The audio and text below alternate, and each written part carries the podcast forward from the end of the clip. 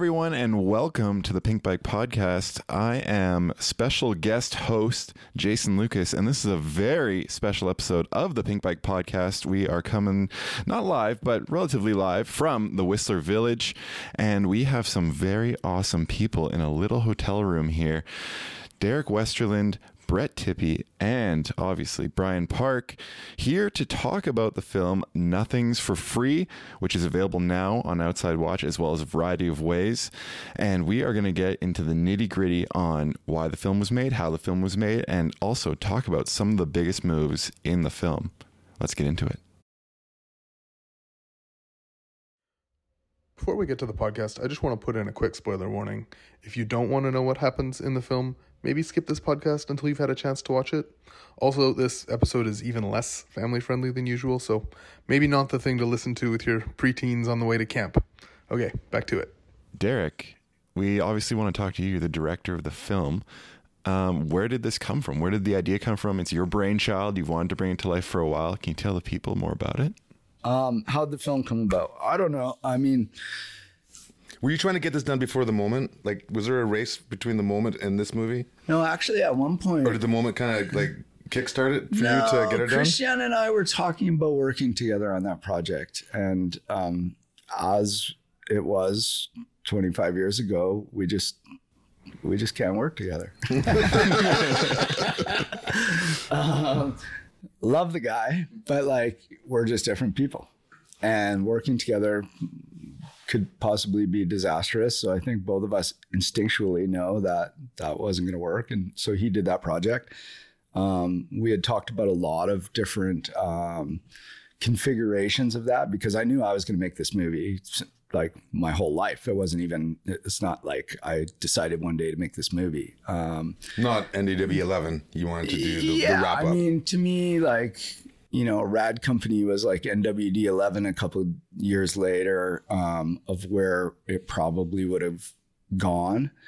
But to me, to like you know, watch Brandon do what he's done has been like that. That just lets me sleep at night, even though I never sleep at night. But like, it just like what he's done with everything that predecessed him is is is epic. Like that's that's the benchmark, and that's only really what I want to be a part of. Like I don't really want to just plow out content. You know what I'm saying? So The, the film isn't really, uh, it's not just about New World, and it's not just, it's not like, uh, for the people that haven't heard of the film, Nothing's for Free, it's, it is a history of freeride mountain biking. It's a, it's a look back to, you know, past, present, future of where the sport's been. And yeah, I would say to me, it feels, I mean, one of my favorite parts about it is that it's not just the story of Free or the story of New World, you know?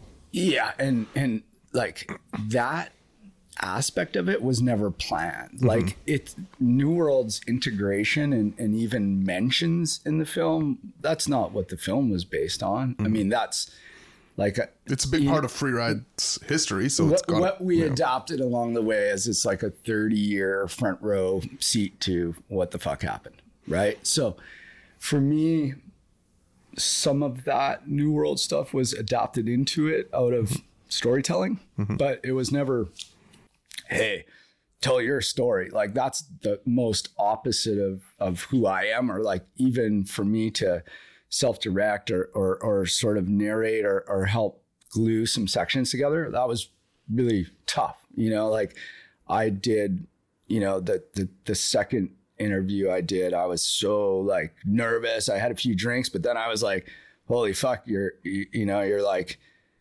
how you gonna look? How you gonna sound? Like and, and i listen to it now and i'm like oh geez yeah, a couple too many old fashions. But uh and there yeah, are some run it. serious things I went down before New World Disorder that uh, that went down that you were involved with personally, but there was no World of Disorder yet. course, man. Like I don't like that whole series of films. Like it is what it is, but like it's all part of a, a bigger story. You know, like that's all there is to it I guess we should back up. So, Derek, the director, is one of the original filmmakers of freeride mountain bike films. Um, not not Tippie will point out the not the very first person to point a camera at a person skidding down a ski slope, but you know, Yeah, Derek was still on the bike. We you were still in front of the camera. Yeah, when yeah. uh, Yeah. the first Free Ride movies were so filmed. but but you've been there at there since the very start and this film is to tell that story yeah as a front row seat Yeah, I mean that's that's that's truly what it is, and and there's very few people that have that perspective, mm-hmm. right? Because there's very few people who have have actually stayed in it for that long, right? Because a lot of people that may have touched it in one decade or another move on. They go get a real life because. Mm-hmm. You know what's the There's difference? literally hundreds of dollars to be made in the mountain bike industry. I was gonna say, what's the difference between a free rider and a, pep- a large pepperoni pizza? A large pepperoni pizza can feed a family of four. There you go. You're gonna hear it tomorrow night at the premiere. how many times am i going to hear this fucking joke Anyways, yes, I Jason, haven't, sir. Yeah, yeah, yeah. I haven't seen the film. I'm looking forward to it tomorrow night at the premiere here in Crankworx. But I'm understanding from what Brian has told me is you don't just touch on the good, you touch on the bad in the film and, and the real story of it. And we talked about the moment. That was that's a great film, and it kind of portrayed uh, part of the free ride movement, of course, and it was largely happy and, and exciting and fun. But this there's some twists and turns. It goes darker. Yeah, yeah, absolutely. I mean, I don't. When people say darker, I'm just like, just real. Yeah. Like Yeah. we, uh, as a society, especially the bike industry, being as conservative as it is, really has a hard time with that. Like, you know, nobody wanted to admit Lance Armstrong did fucking, you know, blood doping. Like, okay, we all knew that, but like, what are what are we what are we hiding? And I think. I don't think there's anything like the movie was a lot heavier at times, like a fucking lot. And we we peeled it back to actually make it hit somewhere in the middle for the bike industry because we want the bike industry to pay attention, but at the end of the day, it's about the world. It's not about the bike industry. And and and that's how I look at it. I love that there's like so many people in the film and things in the organizations in the film are just presences like they're not good or bad they're you know the even like you you almost set yourself up as a villain in certain parts of the film um like when you're talking or like whatever a, a antagonist Yeah. you know um when you're talking about some of the rivalries that are going on and but also you know red bull is this incredible force for change because of rampage and stuff but they're also the big bad because you know for the various industry pressures and things that they've done to commercialize things so like everything has two sides in the film that way you know Yeah, I think it's really for the audience to to make up their own minds. Like I'm not here to shove anything down anyone's throat mm-hmm. or, or, or or tell you how you need to think. I'm here to make you think. Like mm-hmm. I don't I'm not trying to um appease any storyline or, or person's opinion or brand. Like I mean, like let's cut through the bullshit. Without Red Bull, there is no free riding. Yeah, Period. Mm-hmm. Period. Like Red Bull has been the greatest thing to ever happen to the sport. Like all the best, you know, athletes, the best trips, the best vision with production, whether it's a Raw 100 or uh, NWD, it doesn't matter. Like they have been the through line to it all. And we didn't want to make a like Red Bull actually this this is one of the first films I haven't made with Red Bull. Yeah. And not only a client, but great friends and huge, you know, they had a, a huge impact on this film um, from the people who believed in the vision um, eight years ago, literally eight years ago when this film was conceptualized. And I remember hanging out with Danny and showing him the first storyboards for the movie of him riding on the Scottish coast and starting to tell a story. And it was that long ago that the film was conceptualized. And how did like in that conceptualization, how are you choosing the cast? Because you have an incredible cast from older to younger. How do you choose who's a part of this? Change agents. Yeah, I said that once. Yeah, it's it's people that really, you know, like obviously there's been a lot of incredible talents come through the sport of free riding. Like if you start to peel it back, and we tried to tip the hat to as many as you can, but everybody that ever did a fucking tabletop and rode in a slope style, you know, like, I, I, you know, it's it's hard, right? I can tell that you're like, you're like, ah, fuck, like, who have I missed? Oh, Like, dude, you Yeah, know? dude, exactly. I, I have had a few moments where I'm like, whatever, I'm on Pinkbike and I see someone, a friend or, or, or someone who I really respect. And all of a sudden I'm like, there's no shots of them in the movie. And I'm like, fuck. Like, it's such a weird way to think too. And I, I hope that like people understand because like, it's not about, it's about storytelling. It's not about one person. It's not about me. It's not about Tip. It's not about the people who started. It's about the people who are. It's it's about the fabric of the sport of free riding. It's not about anyone. You know. I'm getting a call from Dale Walsh, who's one of the OGs in the movie. Oh yeah, these old school dudes. I, I mean, we got to just talk about this. Like, you know, the movie's fun and it sort of plays off a few uh, early um, adapters of what would become free riding. And there's these dudes in Kamloops, like just like guys that I barely even know, maybe were older than me in high school or whatever, but they were riding some gnarly, gnarly stuff, no helmets, and fucking dropping in. And I don't know, like, in in who if anybody has ever rode the original trails in Kamloops, like the Blue Line and these kind of things, They're like, steep. They're fucking Gnarly. so steep. They're almost impossible to ride, even today. And we were doing them on piece of shit bikes. Like like 10 speeds with the fucking bars up, dude. Like, I mean, I'm telling you, like, so steep. You go back to that now after everything we've done and progressed the sport, you go back to those lines, they're fucking steep and and and kind of insane. And I'm like, I didn't ride those then, and I'm not gonna ride them now because you're just it's like the top of Mount Seven, but it doesn't end. Just down the down the mountain and in in in Kamloops. Dale Walsh, how are you? Oh, we got Hey, a live good. caller. I'm doing awesome, man. Right on. You're out of bed already. Uh, yeah, I've. You're I've live read- on a I almost didn't even go to bed. You're you're on air right now. You're on a podcast with me and Derek Westerlund and the Pinkbike guys. I am not. You are live right now. I am not. Yes, you are. It, can't be. So this is Dale Walsh, who is in the new movie "Nothing's for Free," uh, on his bike riding down a uh, sand pit with me, and you do a couple turns, and you g out at the bottom. Boom! You blow a foot off, and then you ride her out. And uh, you're that was me. that was you, yeah. Well, I, I wasn't sure which of it was me. No, no, that's definitely you, and that's the bike you led me to go ride those giant uh, chutes that me and Schley went and rode in Lillooet. Was it in Nishiki? Yeah, that's right too. I had that that marin jacket on. Yeah, exactly. You said I could borrow the bike, but I had to use your marin jacket, so I was like, okay, yeah. Best podcast ever. it's gone off the rails.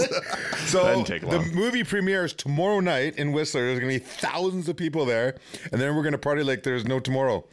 And uh, you should you should come down. Well, I, I was just saying. I just left a message saying I'm I'm on my way. We're leaving town right now. You're doing it! Oh my god! Well, it's free to be there. We can get you into the after party. It's at the Longhorn, and Lance Henderson's coming. I haven't seen him in 15 years. My brother's in the movie. He crashes, goes over the bars. He, he's coming down. He's going to go over the bars tomorrow night too. this, is the, this is the Kamloops dude's claim to fame right here. Oh yeah, no, it's going to be good. I'm so glad you're coming. I can't wait. Yeah, we're we're uh, we'll be at James's house. We're gonna ride and have some fun. If I can get Craig Olson to Kamloops, will you bring him down too? Well, we're leaving in ten minutes. That's the problem. but for sure. Oh, Call the helicopter, Tippie. Right. oh my God. Oh, so awesome. Okay, well, let me know when you're here. I got to get back to this podcast, but uh, sure, I'll text you. tell us what it was like um, being an OG. Like you were a dirt biker, but you also, you know, rode mountain bike. I know you raced. You won the North Americans actually in Roslyn um, at one point in in the expert class, and uh, you rode some steep gnarly lines with me and Craig Olson and stuff. What was it like?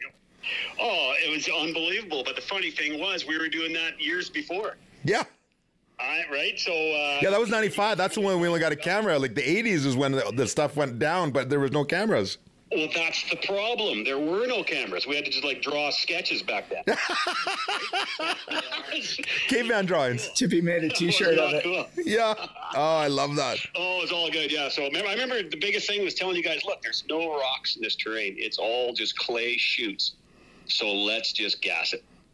Exactly. Down these things, right? There's no way you can get hurt. Sagebrushes aren't great, but they're better than landing on rocks. Yeah, exactly. Rocks rip, tear, and shred, and the clay you just get dirty and stuff fill your nose Exactly. and Yeah, ears no, and every orifice in your body when you crash. Yeah, that's it. Yeah. Okay, buddy. So yeah, let's uh, link up when I get there. Okay, we'll see you tomorrow. Give me a call. Okay, bye. Later, Dale. Bye. Ciao. Interlude. That's great. So he rode he rode dirt bikes with a guy named Guy Perret, and those were like two of the fastest dudes in Council on dirt bikes. And then he also rode mountain bikes, and uh, they lived in Valley View, right at the bottom of all those hoodoos and stuff. So he was like he was into it. Guy Peret's a legend. Like, um, actually, one of the parts of the film is when the you know we first bring Josh Bender to Canada to Kamloops, and um, on that trip, the Crusty Demons of Dirt guys who contributed to the film and that we obviously looked up to at the time and, and everything were all in Kamloops at Guy Peret's house uh, shooting. Um, I think Crusty Four. Can't even remember now. Uh, they're all there, and then Bender is like, basically, you could see where all these dudes are motoing and partying and just like mayhem. Like they lived how their movies were. You know, mm-hmm. that was like the world. And we all showed up, and and and like they all saw Bender, and they're like, dude, that Yeah, was- like the people that changed it. Any any hurt feelings? You think? Uh, I don't know. You know, like I, I, I, I mean, everybody has their ego, and um, it's tough, man. There's there's a couple people that I absolutely think got a little bit robbed in the process because they've had a, a much bigger impact on the sport than I was able to talk about. But you know, even to get the movie to a running time that was palatable for most people, like Sorry. it was it was kind of like you know oppenheimer like three hour epic. And you know hopefully we get the opportunity to break it down into a series because mm-hmm. I, I i you know we probably left a half a million dollars on the floor right? Mm-hmm. Like of, of stuff we shot for the film that we did not use. And and that's not to be like you know woohoo half million dollars in the bike industry where you're lucky to get five grand to do something um it's it's real. And so there's so much good stuff that left the film like so much uh, detail and nuances and things that you know the the true free ride community would really i think cherish to know. Um so it's tough to walk away. It's tough to be in that position because I was really happy with the film at two hours and 20 minutes, but nobody wanted to watch that shit, you know? So Well, I'll s- I'll say both. Like the two hour and twenty minute one didn't drag for me. Yeah, me Um, neither. It was but good. when I but the the hour and forty five minute version that we've ended with, I also I'm blown away at how tastefully it's it's pulled down and like I think it's man it it still has the same impact and I agree like a, a extended out series in the future would be sick. Um, I also think that you like the people you chose. There's a big difference between the people who change the sport or were catalysts for change and the people who are really sick riders. Like it's it's so much more than that, right? Like, yeah, abs- absolutely. And, and change like anything on our planet, like is needed. and it's, I mean, I'd like to say it's inevitable, but you know, there's so many people on the planet now. Change takes a lot more to um, pull off than than ever before. I think, you know, in the early days of this sport and the sort of um, the growth, like natural growth of it all. I mean, there were people that made a difference. And to this day, there's people that make a difference, right? Like it's, you know, when we talked about it and everybody was, you know, who's in the film, it, it in order for me to compartmentalize it and make it understood by everyone, it was like change agents, right? Like who changed the game. And there's mentions of a ton of people that maybe nef- didn't necessarily change the game, but their their their relevance and what they have accomplished needed to be Recognized. You know, recognized. You know, so I think it's a tough one, you know, because again, there's I have great friends and there's incredible talents that have touched free riding that are just not in this film. That's that's the way it is. And uh, you know, premiering it, I'm gonna always carry that. Like I'll take that with me for the rest of my life because I am that person that I want to acknowledge and you know say, hey, yeah, we actually paid attention and it meant something. But at the end of the day, it's really tough to, um, you know, you can only tell so many stories. Yeah. Tippie, your your story is like simultaneously one of the heaviest and one of the most uplifting in the film. And without giving away too much about your story, um, how how was it making this film, and how was the process of like working with Derek and going through all this and telling your story? No, it was good. I, I was very, you know, happy and honored to to be involved, and um, I've never really opened up about all the sides of my whole story as as I have in this one. I've touched on here and there, but this is the deepest I've gone and kind of spilled my guts, and um, it it I. I want all the good sides to be shared, and the bad sides, I was kind of like, oh, I don't know, does the world really need to know this? And like, is am I going to lose sponsors? Are people going to not like me because I've done some bad things? And it's not always an easy road, but at the same time, I feel good because I think it will help people, and I think um, it's kind of relieving to like, just put it out there because probably a lot of hardcore mountain bikers know, but I'm telling the whole world that's going to watch this.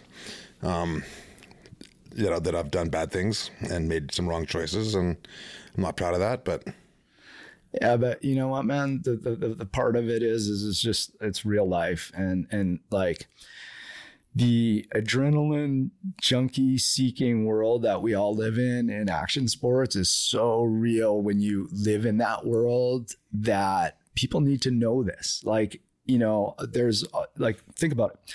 There's all these people that come up here to Whistler from Vancouver or wherever with the hope that their child gets into, you know, mountain biking and is, you know, the next Brandon Semenuk. And like people live for the idea of that. And there's just a reality that goes along with the risk and and and reward of action sports. And I think this is a, you know, I, I still feel it's a PG 13 version of it, you know, like, oh, it's definitely definitely could be a lot harsher and gnarlier. yeah, but, but that I can honestly tell everyone that through the times when you had, you know, been in that world, that those were some of the most inspirational conversations I've ever had with a human. They were funny, they were shocking, they were real. It's like,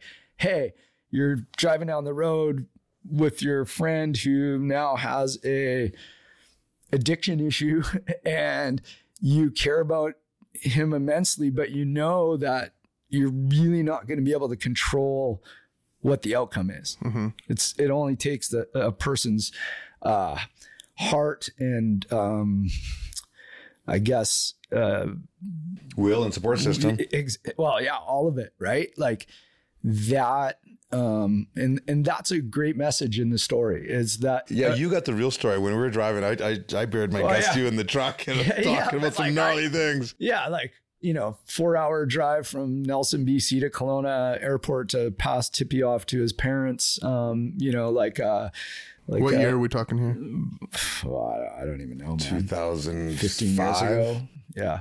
15, 16 years ago, 2006 probably. maybe. Yeah. Yeah, 17. and then towards the end of it, 2007, and then yeah, But Yeah. I mean, Tippie, we're obviously, you know, I'm grateful that you trusted Derek with with your story because it's it is it's. I agree with him. It's like it's an important one, and I do think you're right that it's it w- does and will help people. I think it will. You know what? I even from what I have told the world already and other uh, mediums, just word of mouth and and you know what I've said on social media every year on my my sober date.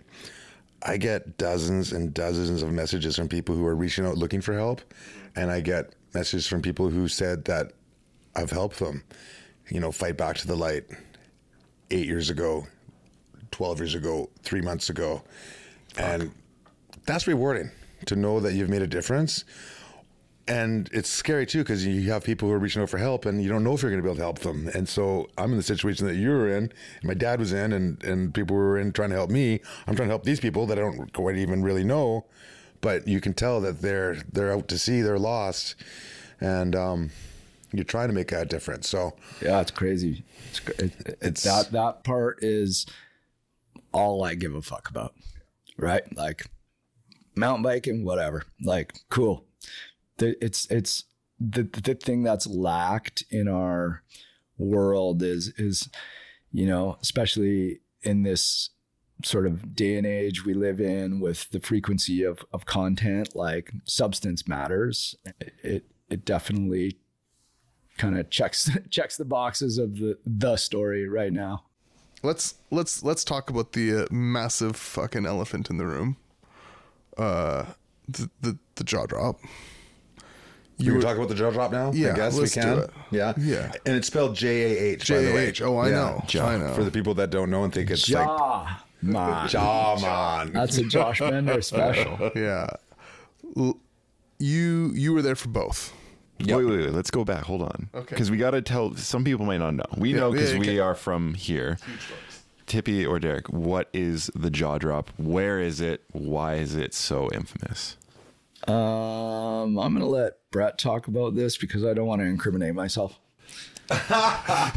The jaw drop is a massive 45 to perhaps 50 foot cliff drop that's on the outskirts of Kamloops that was first attempted by um, Josh Bender in 2001. And it was an unsuccessful uh, attempt. And then he went back and hit it three more times the next summer, all filming for uh, World Disorder. The first one was done in World Disorder 1, and then the next ones were done in World Disorder 2. And he eventually um, said it was too flat, which I told him to. I said in the beginning when I first saw it. The first time he hit it, he had bent his forks doing some drops with uh, Freeride Entertainment, and he couldn't ride his bike. So I lent him my Marzocchi Monster tees from my RM9 and the front brake we couldn't get it detached, and he went and sent it. And um, like I said, I said, I think it's too flat. Like I've done a lot of drops. I've done 15s, 20s. I've done up to a 25. I've tried some 32s, but I never landed them. But I landed some 25s, a couple 25s. And I looked at this 45 footer and I think, well, I think it's too flat. And then Derek's like, dude, he's doing things you don't know about yet. He's doing a thousand push ups a day. He's got this. And I was like, okay, eh, take my forks, go for it. I'll watch, I'll film. And so actually, it's one of the side shots in New World Disorder is from my little Sony High 8 camera, and you can hear me go three. Here he goes, three, two, one. And I don't know if he kept it in the movie or not, but I could hear the power word that Bender says when he does something gnarly. He says, it's not, not a three, two, one. It's not a drop it in. It's a loopy loo. That's in there with you and Agassi. It's, Is it still in there? Okay. Yeah, that's great. So I heard that. funny. We filmed him do it, and he, he hit, turned the bars to the left, high sided, hit his tree. He went in a motocross helmet, and he hit a tree like, like as big as my calf. And um, Which is big for listeners at home. yeah, I must be a farmer because I've been growing some calves. and uh, yeah, he, he uh, yeah, concussed himself really bad. And then he went and tried it three more times. And no one's tried it since. No one's tried it for 22 years. because it's psychotic. I it's massive and it's kind of a flat landing. Like people have gone bigger, you know, in, Yeah. in various different film projects or at Rampage, but with steep landings. Yeah, like with- manicured steep landings. This is a big raw plumb drop. This is like an old school cliff drop that's just massive and kind of soft, and there's trees on the sides, and it's just like a, it's just a big raw monster. And uh, It, it- when you stand on the top of it, you're like, no, no, no, no, no. right, Fuck no. It seems like 50, 60 feet when you're up top. Wow, there's so many crazy I don't know, just like nuances and details to it all. Like, yeah, it's it's it's crazy because you don't realize how time changes things. Sometimes it does, sometimes it doesn't. It was big then, it's fucking big now. That's what I wanted to ask. Is And- like coming and- back. and, and going back there i actually went there um, two summers ago um, or no actually last summer i went there um, and you know i had heard braga had expressed his interest in possibly going there like i think it's like a, a like almost like going to a Express temple- an interest. I love that. It's, it's like it's like it's like something so casual, like applying for a job or something. I No, express but- an interest. Yeah, I'm gonna go hunt the jaw drop, and I'm gonna stick it. yeah. Um, no, it, it, I went back there and I, I FaceTimed him or, or whatever, uh, WhatsApped him from the bottom of the jaw drop. And I was standing on it for the first time in 20 plus years. And it was, it felt steep. Like I could not walk up the, the, the run out. Like, and it was concrete. Like it was so hard. Sunbaked because it changes. yeah, it changes yeah, throughout it the changes. seasons. And this is the crazy thing is when we got back there, again, I'm incriminating myself. Um, this year, uh, like so random, it was soft. Like when and and, Ag, and after the winter, and Agassi Mm. was like Agassi was in on this, right? Like, um, or in his hood, and he was he was hanging, and like we were like, what the like what the fuck? It's after the winter. It wasn't a big precip year, you know, but It was the- a wet spring, decently yeah, wet yeah, spring. yeah, yeah. And it, but the landing was soft, and so you know Braga being who he is, he's very like in tune with the like the um ideology of what he was doing, and like he wanted Bender's blessing. He wanted to hit it raw. Like he did not want to Pull up the landing. yeah yeah i mean and he didn't. What he did and what we did was to pack it down because it was a lot softer than we could have ever imagined. Like when i was there in the summer like a couple months later a year ago it was it was concrete. Like and he was like i want it to be concrete but it wasn't. It was soft. And and then it becomes like And too soft means that you know your front end's gonna dig in and you're gonna get flipped over the bars. Yeah, it's for people that don't know. Yeah, and and so like just the reality of having to edit it. Um, you know, Bender's like no edits, and and and Braga's like no edits, but you know you spend that time uh, building up to something, and then you have those resources there, and it's up for all the marbles. You kind of you know you either go for it or you don't, and you know he he, he went for it. I got to say that you're very lucky that I was there because there was a few moments where I, I, I saved the day. I where heard we, we got there and we got up to the top and Braga was looking at it and then he went to put more air into his tires. He didn't think he had enough air and I squeezed his tires and they felt pretty rampage hard. But the pump that you guys brought let out more air than he could put into it. It was broken and you were sitting there stressing the lights, you know, going down. We'd driven everybody up there. You flew him over and he didn't have enough air in his tires now. And you guys looking at it, they're like, we're fucked. We're fucked. And your face just, your, your whole body actually dropped. And I was like, no, it's all good, boys. I got this. And I reached in my backpack. I pulled out a little mini pump. so then Derek's like madly pumping Braga's tires. And I'm sitting there watching it. And I'm like, actually, having it on film on my camera. I go, hey, Braga, you know you're a big deal when you got Big D pumping your tires. I was I was pumping them fast, hard and fast. So we uh-huh. got it going. And then I said to him, I go, you know what? I know you've done a lot of big air, but I've done a lot of big airs in countless too. And I just want to let you know, just to share any input that I have, is that you're going to have to land this twice. He's like, what? And I go, you're gonna have to land this twice. You're gonna have to land the initial impact, and then you're gonna bounce, and you have to land it again. And he's like, right, right, right, right. Of course, yes, okay, cool. And so that's exactly what happened. Is he landed it twice, and then once he landed it, he was at the bottom with a swollen ankle, and you and Brage were sitting there talking like a couple rookies with your back to the slope and as blew his GoPro off. So someone's looking for the GoPro. I'm sitting there watching the hill when lo and behold, a rock the size of a baseball is bouncing down and it's going right at Derek's head and it's going to crush your cranium. And I reach out with a spade and I put it out and I do the hockey goalie stop of this giant rock right in front of Big Dig's head. And it goes bang. It hurt my hands like when you hit a baseball with a baseball bat, like aluminum baseball bat. That's what it felt like. And I was like, oh. And you're like, oh, thanks, Tip. I'm like, no problem. There's been times making this movie that I wish you would have just moved the shovel, dude.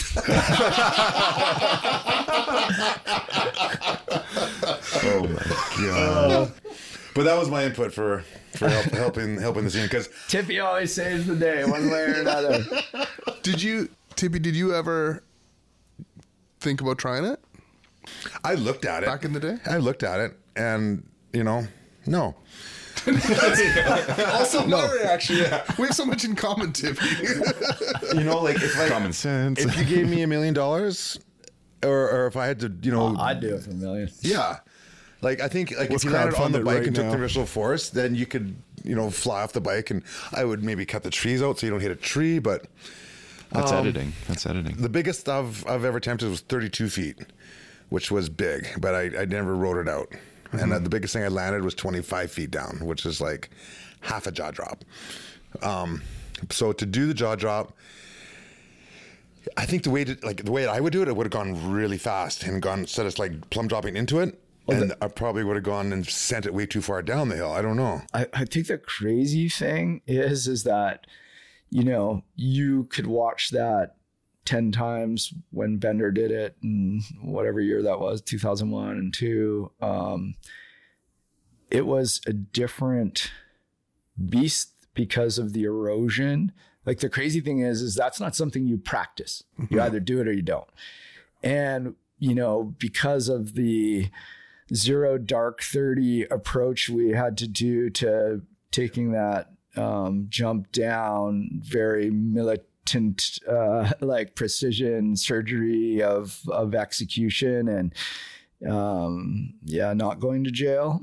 Don't put me in jail. Um, that takes a different way of thinking and you don't get to sit there on top of it for hours on end looking at it thinking about it. And i mean braga's uh a fucking sharp dude. He knows what's going on. Like he knows what he's capable of. And and the the craziest thing is i went up to the top with him because you know again we're really you know, there isn't a film crew standing on top of the jaw drop for a couple straight days. You know, it's like boom, boom. Um, and I was up top with him. And when he actually got on his bike and went to ride into the jump, his size and wheelbase of his bike, oh God. like he literally fucking Hans Rey'd you know, hop, hop, hop, straighten his bike out, and then had maybe one wheel length to let the brakes off and fly off that cliff. So it was like, it was like super real because it, it had eroded probably at least a bike length or more in the last 20 years. And then So you further take a- up, like further up the hill. Yeah. yeah. So the the actual in run was not far off from the wheelbase of his GT downhill bike. like and that's one thing like obviously everybody's seen the film go and see the film and then when you watch the jaw drop watch it obviously watch it a million times but just look at how little like he genuinely he gets on the bike like eight feet from the lip and it's he's like perpendicular to the to the takeoff Yeah. he does like a half crank a bunch of little yeah, like trials hop to get into place, just like balancing. Let's go the brake for a millisecond and then it's pull. Yeah. It's just the Yeah. biggest pull you've ever seen. And yeah, That's wild. I don't like Well, what's interesting about that is because he had just built that bike up, and then he went out to Valley View to do a few warm up drops, Mm-hmm. and he did uh, four warm up drops that were like 15 to 20 feet, and on two of them, he started very close to the to the takeoff, like more than I would have Yeah. to do a 20 foot drop like that. And he was doing that on purpose to recreate what he was going to do off the jaw drop once he was warmed up. Was the f- fact that he didn't scratch in a longer run in because of the like no edits mentality? Yeah, definitely. Fuck. Like he wanted to like, if you look at it, it's rad. There's a double drop. You could you could hit a 25 foot cliff or something like at full speed above it, and then like drop into that. I mean, that's obviously for some kid in the future to uh, take on, but right now, um, like just even re-looking at it, rethinking it, like it, it was there. But you know, one of the really, I think, strong um, future storylines is is that mentality that Braga and uh, a number of other riders uh, right now bring to the mentality of free riding. That you know, there's there's respect for where you came from. You know, we're at that age now, and and that's a big thing of the you know. I think for me, one of the goals of the movie was to to tell that story as well, so that the new generation actually understood and respected where it came from, and and because it it came with a lot of sacrifice. It didn't come as some, you know, yeehaw like social media hit. Like it wasn't. um It's surprising how many hard nights and days it takes to become an overnight sensation. Yeah, yeah. Well, I mean, we weren't we weren't gonna say the nothing's for free, but nothing's for free, right? Like that's and, and the and the price is a lot more than people think about when they walk out of of the door in the morning. And I think that was important for me as uh, I never call myself a filmmaker, but like as as a filmmaker, like that was important. There were some things that I wanted to do personally for this film that were important to me, and that and, and like you know what, fuck, there's gonna be a lot of people that say I should like whatever. Like I wasn't doing this to to win awards or or, or you know put my mm-hmm. hands up in the air it was it was a, it's kind of like the story of my life you know like and people don't see it through those eyes because they didn't live it the same way. And like you know uh, there's there's a lot of uh, depth to it that isn't in your average mountain bike film. Well, and when you look outside here at Crankworx and you see what everybody's doing, there are so many people who are here for the spectacle, which is great because that's what grows the industry and it's grow people connect with the sport and 7-year-old Bragas watch the spectacle of Bender sending it and connect with that and make that them. So like all that's really great, but I do think that not to sound like an old man on a porch, but like the kids don't know. The people don't realize what this shit's built on. And it's not built on high fives and and like, you know, cool people in cool places doing cool shit on cool bikes, like sunset vibes, whatever. It's built on a lot of heavy stuff. yeah it's it's i think it's it's it's very blue collar. Like i like to think that probably until very recently the sport was very blue collar. Like the people that carried it on their backs and founded it and and changed it um they're all just i mean i, I don't want to say you know, blue collar Canadians because you know there's a lot of blue collar kids from the states that had as in Europe that had as much impact, you know. But it's it's it was never this privileged sport. Like that's all there is to it. Like it wasn't about privilege. You want to be a ski racer, you know. Um, chances are you have the money to be able to go to those races and to you know spend a weekend in Aspen and I think the we're all fucking poor kids you know and like when when I you know really started to glue it together like Strait and Zink and like you know the original kids Paul B these guys come from sort of similar backgrounds, a lot of broken homes, a lot of like, uh, you know, real world shit that like just people don't talk about. And and no, we didn't really get super into it. You know, there, there's one point in the movie when Paul talks about you know being on the free ride circuit back in the day when the money came in, and he's like, you know, that made us all hate each other. And I know Zink was really like that was only Paul. Paul's the only person that felt that way, but that money brought the competition. The money changed the friendships, and I mean, the sport's always been the camaraderie in the sport has always been insane, right? Like you watch Nicholi at a slope style, like the camaraderie is there. Like he is fucking fired up and like he's stoked for every one of the people who are competing against him. He's hard on himself, but he's he's stoked. And and and I think that is that's where we come from. Like that. And it goes even deeper when you're in the backcountry because not only are you stoked for your friend, you don't want to be the only guy that lands it. You want them to land all their drops and steep lines and shoots and stuff too, because you don't also want to have to drag them out of there No, and have to and save that- them. So that- you want it's a health thing. Yeah, and that part, man, like I tell you, like my kids are born into this shit and they don't they're not really that into it. And I'm actually cool with that. Yeah. Like I don't um if my kid's playing soccer or golf, I'm cool with that because I've followed them down mountain bike trails and it's fucking scary. I've watched my friends become paralyzed. I've watched my friends die. Like, and and if you unfold it to my life beyond mountain biking and action sports, it's even deeper than that. It's it's heavy, and the the the the, the bullshit thing that everybody talks about of he died doing what he loved or she died doing what they loved, like to me, that that's kind of cool till it's not anymore because you died, right? And and that is like you know, there's years in my life where I didn't want to pick up the phone a lot of times when I'd see phone numbers come come onto my phone because that's a reality of this game and people don't really realize that. They think it's all just, you know, viral hits. It's not. Yeah. Do you? I mean, in that risk versus reward, I think there's two sort of themes that come through in the film for me that are kind of like in opposition. Like, there's a lot of this. It's free ride. We love this. We would do this no matter what. We'd do this anyway.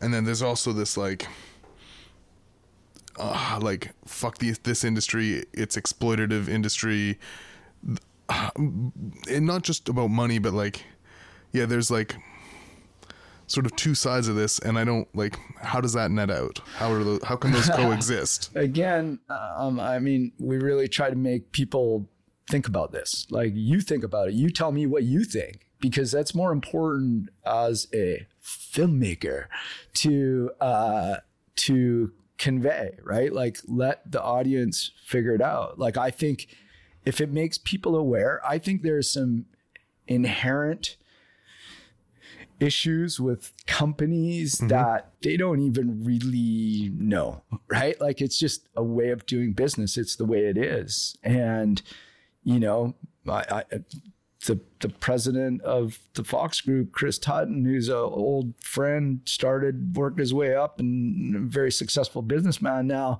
Um, you know, he's he's seen it all over the last few decades, and and you know, he talks in the film about like how do you handle that, like, and and you know, if, if you can be the best in the world. If you're hurt for three years and can't ride your bike and can't get photos in magazines and and you know your your views now um, what's your value? And and that's a tough thing because this sport isn't about falling in water or you know landing in powder. It's it's it's different. The, the price is the price of admission is a bigger price.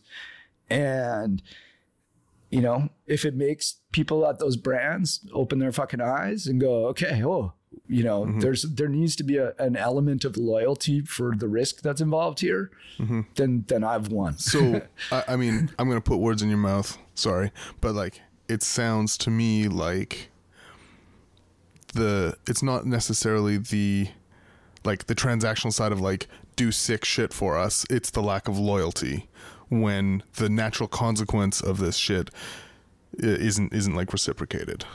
You hope that it's there. Yeah, And sometimes it And is, Some and sometimes are- it isn't. Yeah. This is a loaded question, but like devil's advocate, do you guys think, as a room, that free ride free riders sell a lot of mountain bikes? Like, do, do they, or is it like Joey the jumper on YouTube who you know makes how to wheelie that sells the mountain bikes? Yeah, I mean, and and that's that's a great argument. It's a great conversation. Um, that's changed, but the image and this the, the the the movie basically this sums up the movie, which is it's not necessarily about loyalty. It's about awareness. Like I think I think You hope it's about a loyalty. You hope well, it is. well, yes, but you know, there's there's the realities of business too. Um, that this is a small window that you have, and you know, I when I used to have to go to the high school and and go to this, you know, filmmaking class and tell kids how to be a, a filmmaker. Um, I was always very realistic about it. Like, hey, guys, like you all sit back and idolize this lifestyle and this this world, but there's a lot to it that you would never understand until you live it. And that is the crazy part about this film is it, it uh, naturally exposes that.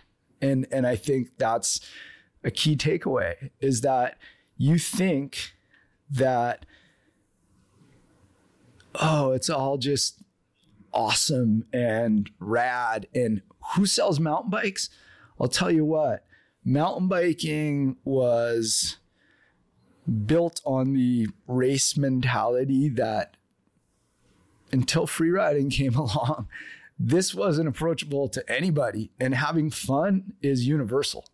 And that's the thing that fuels like what is it? Free riding? Is it mountain biking? Like uh, all the all that shit is is kind of like stuck in its um, terminology more than it is the experience. And and I always said like no matter what had come along over the years, like you know I had people call me like, hey, do you want to f- you know film the like? Can we bring you guys in free ride to film the World Cups and make them look rad because we can't get a TV deal because it's boring. And it's like, well, yeah, I mean, drones hadn't come along and you can string out a 6,000 foot cable cam and try to make it look rad, but like there's only so many things you can do.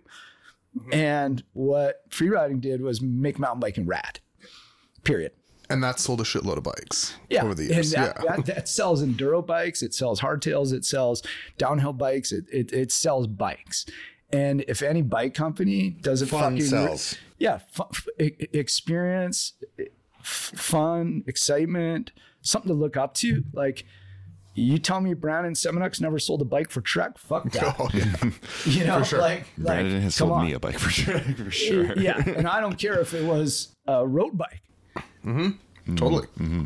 Like, uh, My That's it. Like when you asked, my answer would have been different. I think. Like, I was thinking about individual. Like, does one free rider? How many bikes do they sell today? Yes. Um, versus versus other types of things. But I think Derek's got a point that without without the change that freeride brought, like this industry doesn't sell.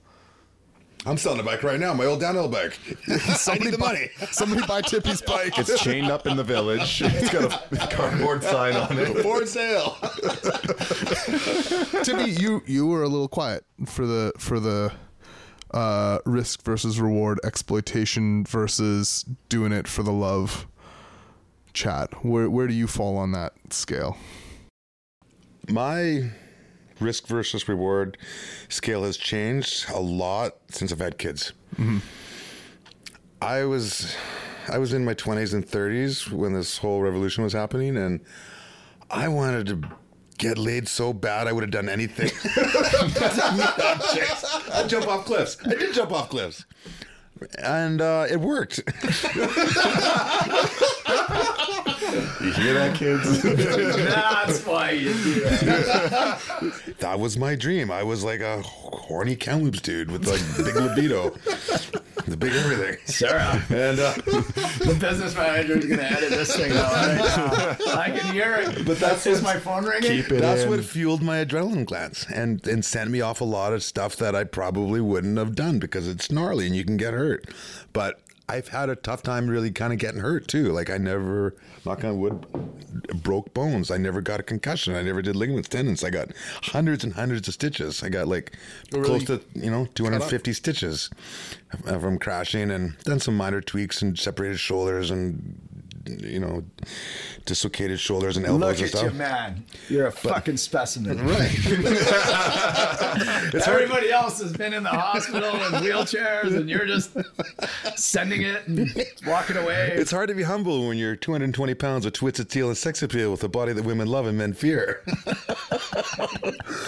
but Exactly. you know, so after I met a, I met the group, my dream girl, and I got my dream girl, and you know, I really kind of questioned why I did do gnarly things, and now when I do gnarly things, it's because I I love it, and I'm not doing as gnarly things as I perhaps once did, and I don't do them as often, and I do them when I choose to do it, but I do it sometimes when I do love it, but now that I've got two little girls, like sometimes when you ride something where you could die, like you you fall off like a hundred foot cliff. Yeah. you know, like it's right right beside where you're riding.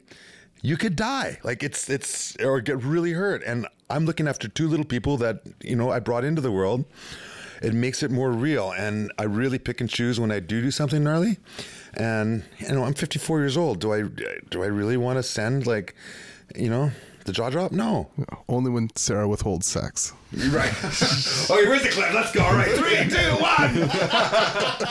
What is it? Loopy loo. Loopy loo. and off he went. oh my god. Yeah. So it's uh it's the risk versus reward. I do it now because it's fun. I pick and choose my moments. I have no problem saying no. I don't have anything to prove to anybody. At the same time, you have to do something gnarly every now and then to let people know that you're still around and still legit. Like I do a lot of announcing and video hosting and coaching and guiding, but I still am still part of my career as a pro free rider. So, you know, you see some yids, they want to see something, or you've got some photographer from across the Atlantic. You do have to do something gnarly every now and then. So, when my bike's working good, when I'm working good, when everything's feeling good, I'll do it because I want to get keep getting paid too. And so there's kind of like people ask why you do something. Why do you do it? You know, for the thrill, for the love, for the money. You know what? I think if you're honest, everything's a pie chart, and there's different percentages of why you do things, and the pie chart changes all the time. And as you get older, maybe the percentages change. But Yours has two slices of pie, get laid and cash. So yeah, it's a half a pie, basically. you always get half the pie. I'll take a slice of Loopy Loo. oh boy. Wow. so it's an interesting question, um, and I think it's always changing the answer. So. What Yeah. would you What would you tell then, like the the young Bragas, the young Jackson Riddles, that you know they want it, they see the pro free eyes, they want to be one. Risk versus reward. How as how are they supposed to navigate that? if you're gonna do something gnarly, make sure it's worth your while. Like, get it on camera. You know, like, and maybe not a 30 second Instagram shred it. yeah, like, like you want it to. Like, I won't do anything gnarly unless there's a camera there. Really, sometimes I'll do for soul, you know. eh, But really, if you want it to be advantageous to your family, you got to get on a camera because then you can share the experience with someone. It's kind of like. I don't want to. I don't need to be famous anymore. I've been famous for a long time. I don't care. But at the same time, if I'm going to do something gnarly, get on a camera, then it's worth it to yourself and to your family and to somebody else to be inspired. Maybe. So, maybe, maybe, right? And I, I think that's, you know, really the bigger moral of the story now is that the business has changed. Yeah. We created a business model uh, in free riding that was sustainable. It's not now. And You need in, you need content every and- single day. and that's For the something gram. that the movie addresses. I would have, I could have made a whole movie about that. could have, yeah. Right. Um, the frequency, when that's your job, that's when the risk really starts to go up. And and people don't understand that. Like, hey, if I can go work at McDonald's and the fucking worst thing that's going to happen to me is I'm going to get a burn on my fingers from the deep fryer, like that's a different world than ending up in a wheelchair or dead. And and and people forget about that. And so you need to be taken care of if you're going to risk your life. And, in our day, you had to do one movie a year, two movies a year, and you know maybe a couple magazine shoots, and then you're covered for the year. Now you need to put out something twice a day. Yeah, and Tom Van Steenbergen, probably the gnarliest dude that ever walked the face of the earth, and and my, I'm a massive, massive fan Yeah. of. Um, I've watched, and we sat in our interview for the movie. I've watched what that does to people, and I'm friends with a lot of fucking rad people, man. Like Robbie Madison. When you're jumping off buildings eh, on New Year's Eve That for so hundreds Oh of thousands God. of people uh, or millions of people, and that becomes the level in which you operate, where do you go from there? Right? Braga not going to be able to jump off Uh, a six foot gravel pit in Norway next week when this movie comes out because now he's set the bar to like where he's at. And that's a that's where the real risk occurs right? Yeah. because there is so much pressure of these athletes. And part of the what inspired this you know story and and and work with tip on uh, in the film was uh original series called the dark side of adrenaline that i'm going to be on you know hot after this but it's to expose the bigger question in action sports of of this lifestyle. You know you got dave mirra who you know w- legendary for our uh scene and you know one of the um Those Big- winningest X Games athletes ever. X Games mm-hmm. athletes ever.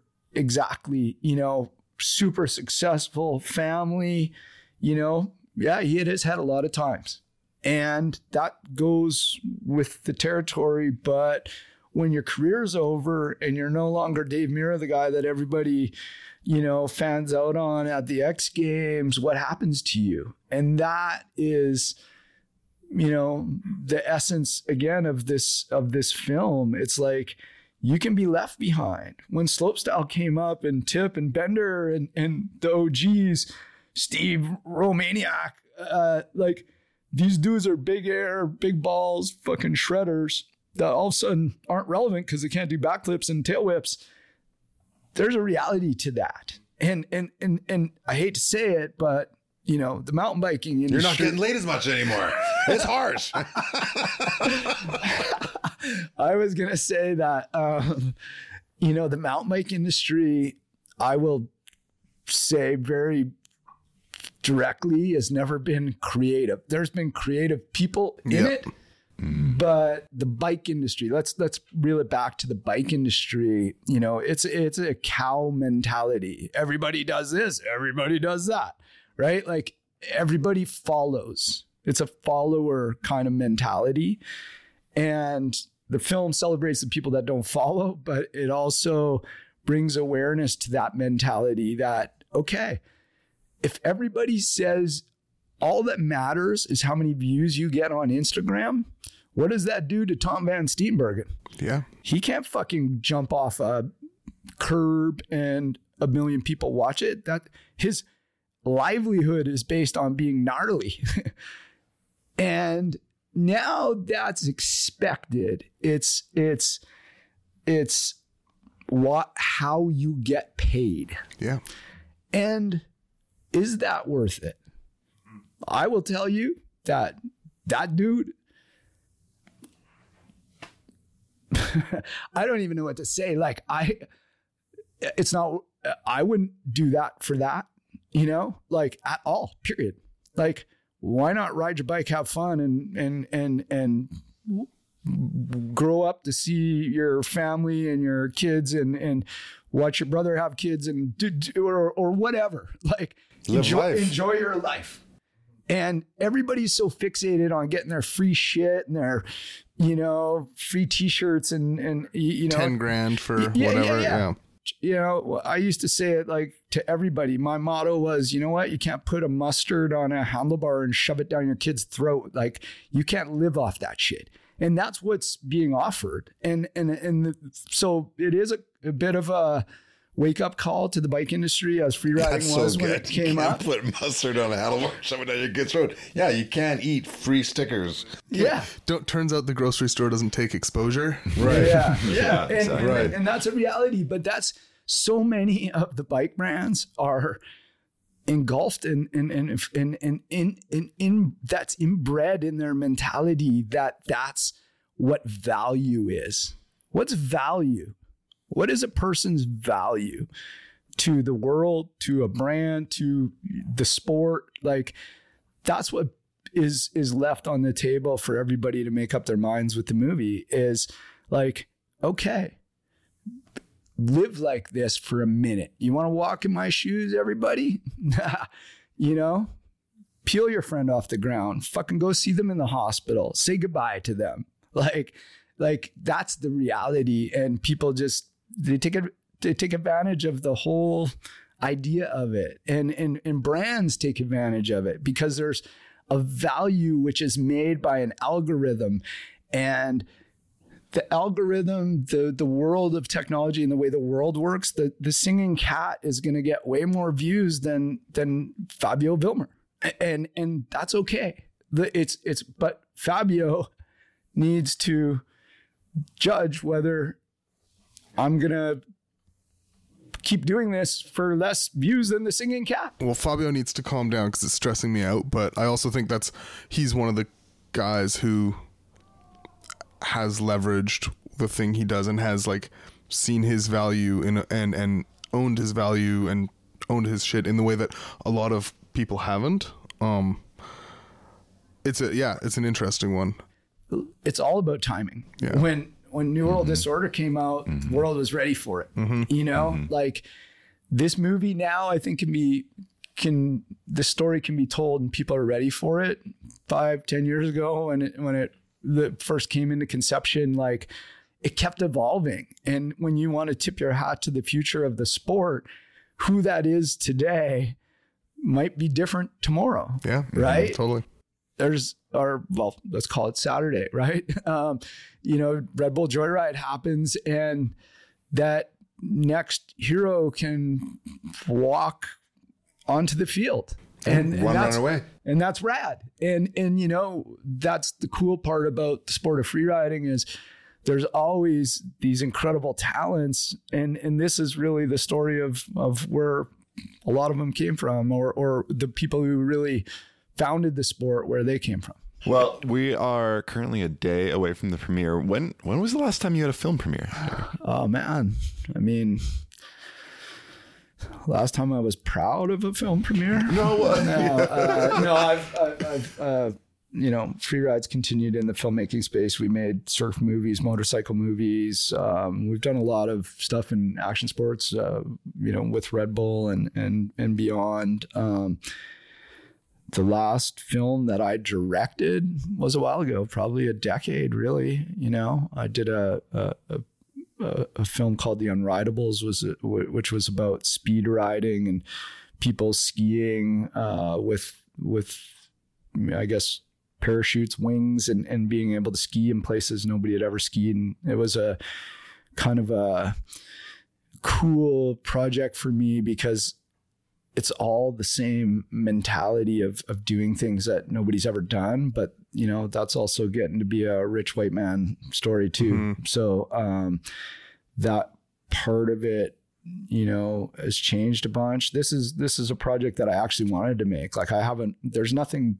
to have done for the last 10 years you know? Like or you know i think we touch on that too like when when I walked away from making New World Disorder films, it was because that's it was time. Like you can only I, I would never, you know, it's better to burn out than fade away. Like I would never be that person to continually to run the wheels off an idea or a thought. Like, you know, you either change the game or you don't, right? And that's that was the mentality to come back and make something, you know, important in the mountain bike industry. Yeah, for sure. How how are the the nerves and the stress levels going to a premiere? It's been a while, and also, what do you hope like people take away from watching this film? Ah, Do you, what do you think the reaction is going to be like on Friday night? Do you think people are thinking it's going to be a big hour long shredded? Yeah, I don't. I don't know. Are you, going to be too heavy for people, I don't know. or is it going to be too heavy? I don't know. I don't Do know. you care? I don't know. I don't. No, I don't care. Actually, you know what? I don't fucking care. Yeah. because this is this is what I did for myself and, and for the story of our sport. I don't necessarily. I'm not looking for the laurels and the accolades that uh, a lot of people motivate their careers with. Like I just don't care. Right. Um, really, truly, do not care. I care about you know people sitting there and going, "Holy fuck, this man right here has lived a life." And He's pointing at Tippie for everyone. He's not pointing at himself.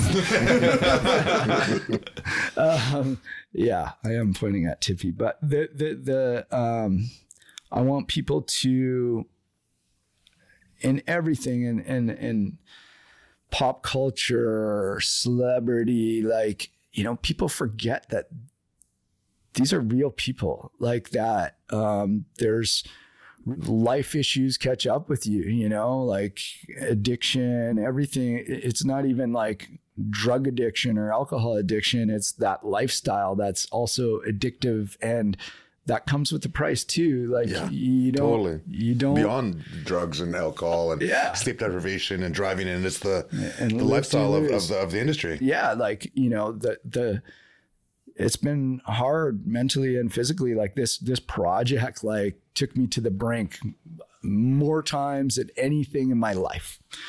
No relationship, no job, no anything. Like it, it took me to the brink and, and that, if if people like the film, then that's my reward there, right? Um, that's all I, you know. I hope that people respect it and and think it's cool because I, I mean, I try to only do things that are cool, and I, I kind of feel like it's cool.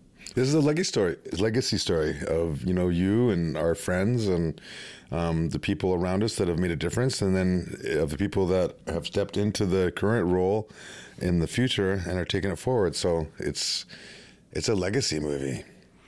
I, I mean, yeah, I know you made this for my approval, but like, no, it's a. I genuinely, it's so much better than uh, another banger Shredded. sh- shred film, and like, I like me a good banger shred film, so I, I feel like the story got told really well. Um, Thank you. I, I I'm very confident that people, uh, the the people who don't know will know, and I think a lot of people are gonna.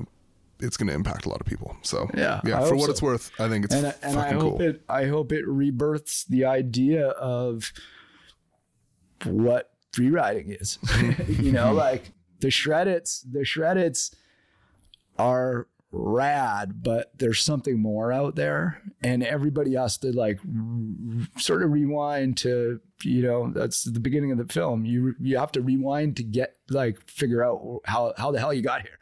You know, uh, like I think that's the the the greatest story that's told is like, hey, wait a minute.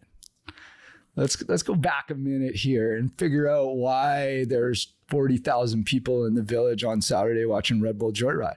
totally. The movie I think touches on it in a broad mm-hmm. scope, and and and that's it. Like when mountain biking became fun, it became fun for everybody, and that's what makes it rad. And you know, of of course, I love to see people win races and and beat the clock, but at the end of the day, making this accessible and and, and creating, you know, people like you know Brandon and the and the and the amazing talents that everybody looks up to and puts on this like you know infinite pedestal of of making the sport rad. That's that's those are the people that are making it happen. And that's why we're all here. And and without the roots and and this story that that wouldn't be here.